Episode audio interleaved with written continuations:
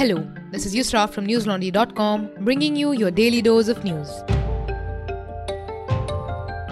Today is Monday, the 27th of September.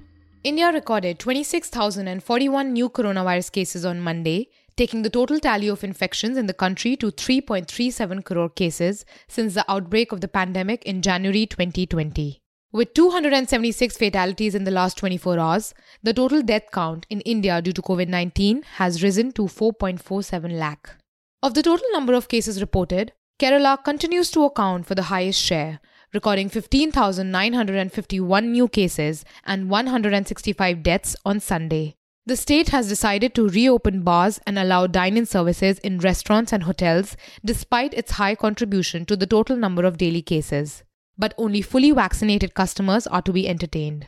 Kerala Chief Minister Pinarayi Vijayan clarified on Saturday that relaxations were permitted because 90% of the population has received the first dose of the vaccine and there has been an overall decline in active coronavirus cases in the state.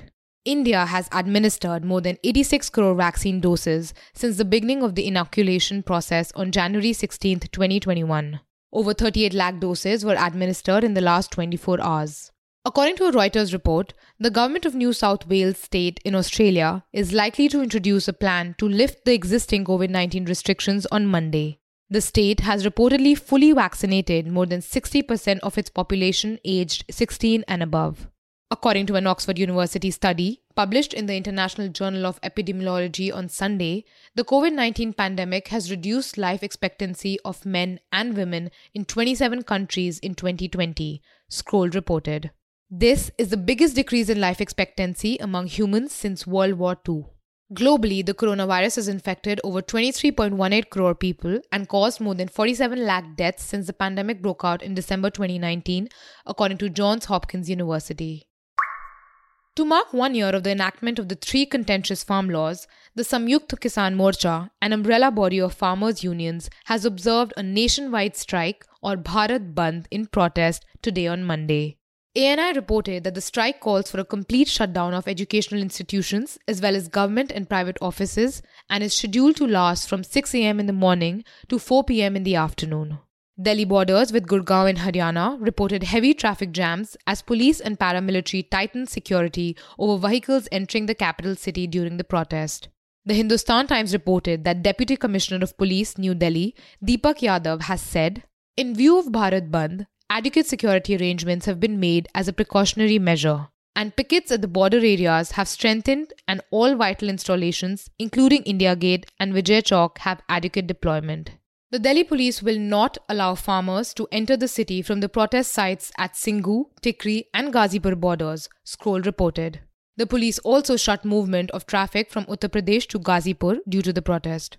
Barricades were placed at the UP gate located on the highway connecting Nizamuddin with Ghaziabad, restricting all travel on the said route. All the other three points, however, between Delhi and Ghaziabad, including Anand Vihar, Dilshad Garden, and Tulsi Niketan, will remain open. The Delhi Metro Rail Corporation closed the entry and exit gates of the Pandit Sri Ram Sharma station located near the Tikri border, citing security reasons.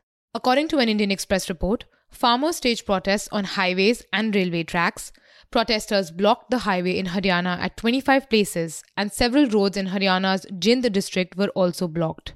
The workings of hospitals, medical stores, and emergency establishments are not to be stopped because of the Bandh, and people are free to leave their homes in case of emergencies. Auto rickshaws and taxis continue to function in Delhi, PTI reported, General Secretary of Delhi Auto Taxi Union, Rajendra Soni, extended the union's support for farmers, but not the strike, due to the acute financial crisis its members are facing. Similarly, shops in the capital remained open. Chairman of Chamber of Trade and Industry, Brijesh Goyal, who also extended the organization's support to farmers, spoke of traders trying to recover losses incurred due to the pandemic in the coming festival season. Thousands of farmers have been protesting at multiple Delhi borders since November 2020, seeking a complete withdrawal of the farm laws passed in September 2020. Farmers fear that the new laws, under the guise of reform, will lead to corporate dominance and exploitation. According to a Hindustan Times report, three people have died as Cyclone Gulab made landfall in the coastal areas of Andhra Pradesh and Odisha on Sunday. Among the casualties, two fishermen died in Andhra Pradesh's Srikakulam district while one person died in Odisha's Ganjam district. One fisherman from Andhra Pradesh is still missing, according to local officials. The cyclone made landfall at the Meduguda and Tokali villages, according to India Meteorological Department, with a wind speed of about 90 km per hour. The city of Vishakhapatnam witnessed heavy rainfall and strong winds, while at other places in Andhra Pradesh, large trees and electricity poles were uprooted because of the storm. Normal life in Odisha's Jaipur, Koraput, Kotpad, and Sunabeda districts was disrupted as the India Meteorological Department issued a red alert warning due to the cyclone the New Indian Express reported. Markets remained closed and people stayed indoors, while 34 trains were also cancelled because of the weather warning. The state government facilitated the evacuation of people living in low lying areas, opened 124 cyclone shelters in 14 blocks, and emergency control rooms in 7 block headquarters in the Malkangiri district. The National Disaster Response Force deployed 13 teams in Odisha and 5 in Andhra Pradesh. Cyclone Gulab weakened into a deep depression at 2:30 a.m. on Monday morning, according to the India Meteorological Department, and is likely to weaken further and move westwards in the next 12 hours. According to a scroll report, in a virtual address on Monday, Prime Minister Narendra Modi launched the Ayushman Bharat Digital Mission. Under this project, every Indian citizen will receive a digital health ID, the Prime Minister said. The ID that citizens will receive under the scheme is meant to function like a health account with which medical records can be linked. In the address, Modi also said that Ayushman Bharat Digital Mission will now connect the digital health solutions of hospitals across the country with each other. The objective of the government's digital health mission is to create a seamless online platform through the provision of a wide range of data, information, and infrastructure services.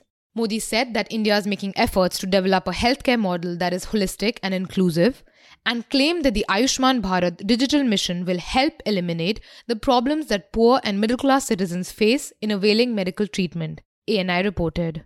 Speaking of the Prime Minister, Narendra Modi has just returned from his trip to the US with much fanfare, and the mainstream Indian media just can't stop gushing over it. But was his visit as big a world event as Indian media would have you believe? Head over to newslaundry.com to read a takedown of his visit by Jamie and Rao titled PM Modi's US Visit What the Likes of Republic TV and Zee News Won't Tell You. And while you're at it, remember, we are able to bring this to you because we don't depend on the government for support, we depend on you. So don't forget to hit that subscribe button on the top right hand corner of the website and pay to keep news free free from the strangles of governments and advertisers. An Indian Air Force flight lieutenant was arrested by the Tamil Nadu police on Sunday on charges of raping a fellow officer in Coimbatore city, the Times of India reported. The accused is Amitesh Harmukh, a 29 year old officer hailing from Chhattisgarh's Durg district, who was in Coimbatore to take part in an induction program at the Air Force Administrative College in Redfields area. The complainant is a 29 year old woman officer who said that she was allegedly raped by the accused after she had taken painkillers on account of a leg injury while playing basketball on September 10th. She claims that when she complained to their senior officers, no action was taken. Deepak Damor, the Coimbatore Police Commissioner, has said that they received her complaint a few days ago and have registered a first information report. The accused man, Harmukh, has been sent to judicial custody for two days, according to NDTV and the police has booked him under Section 376, Punishment for Rape of the Indian Penal Code. Harmukh's lawyer has submitted an affidavit before a magistrate that says that the police cannot arrest an Air Force officer. The police have asked for time to file their response.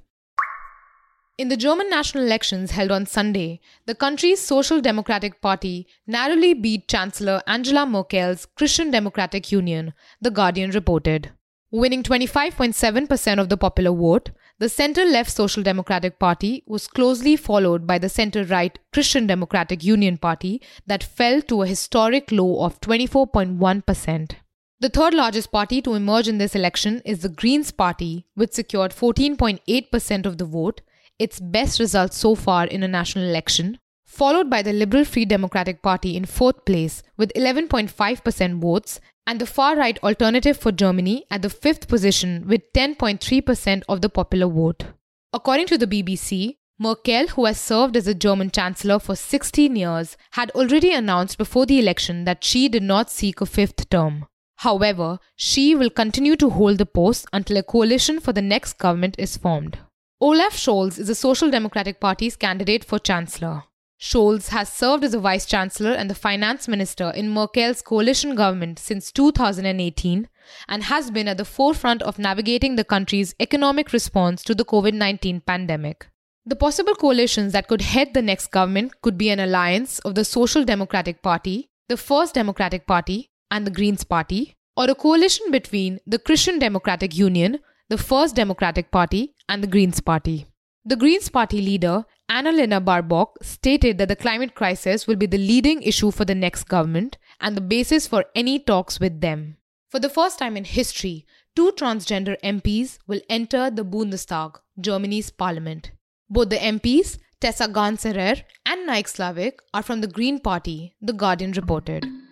That's all the news we have for you today. Keep safe from the din of disinformation and come back for your daily dose tomorrow. All the News Laundry podcasts are available on Stitcher, iTunes, and any other podcast platform. Please subscribe to News Laundry. Help us keep news independent.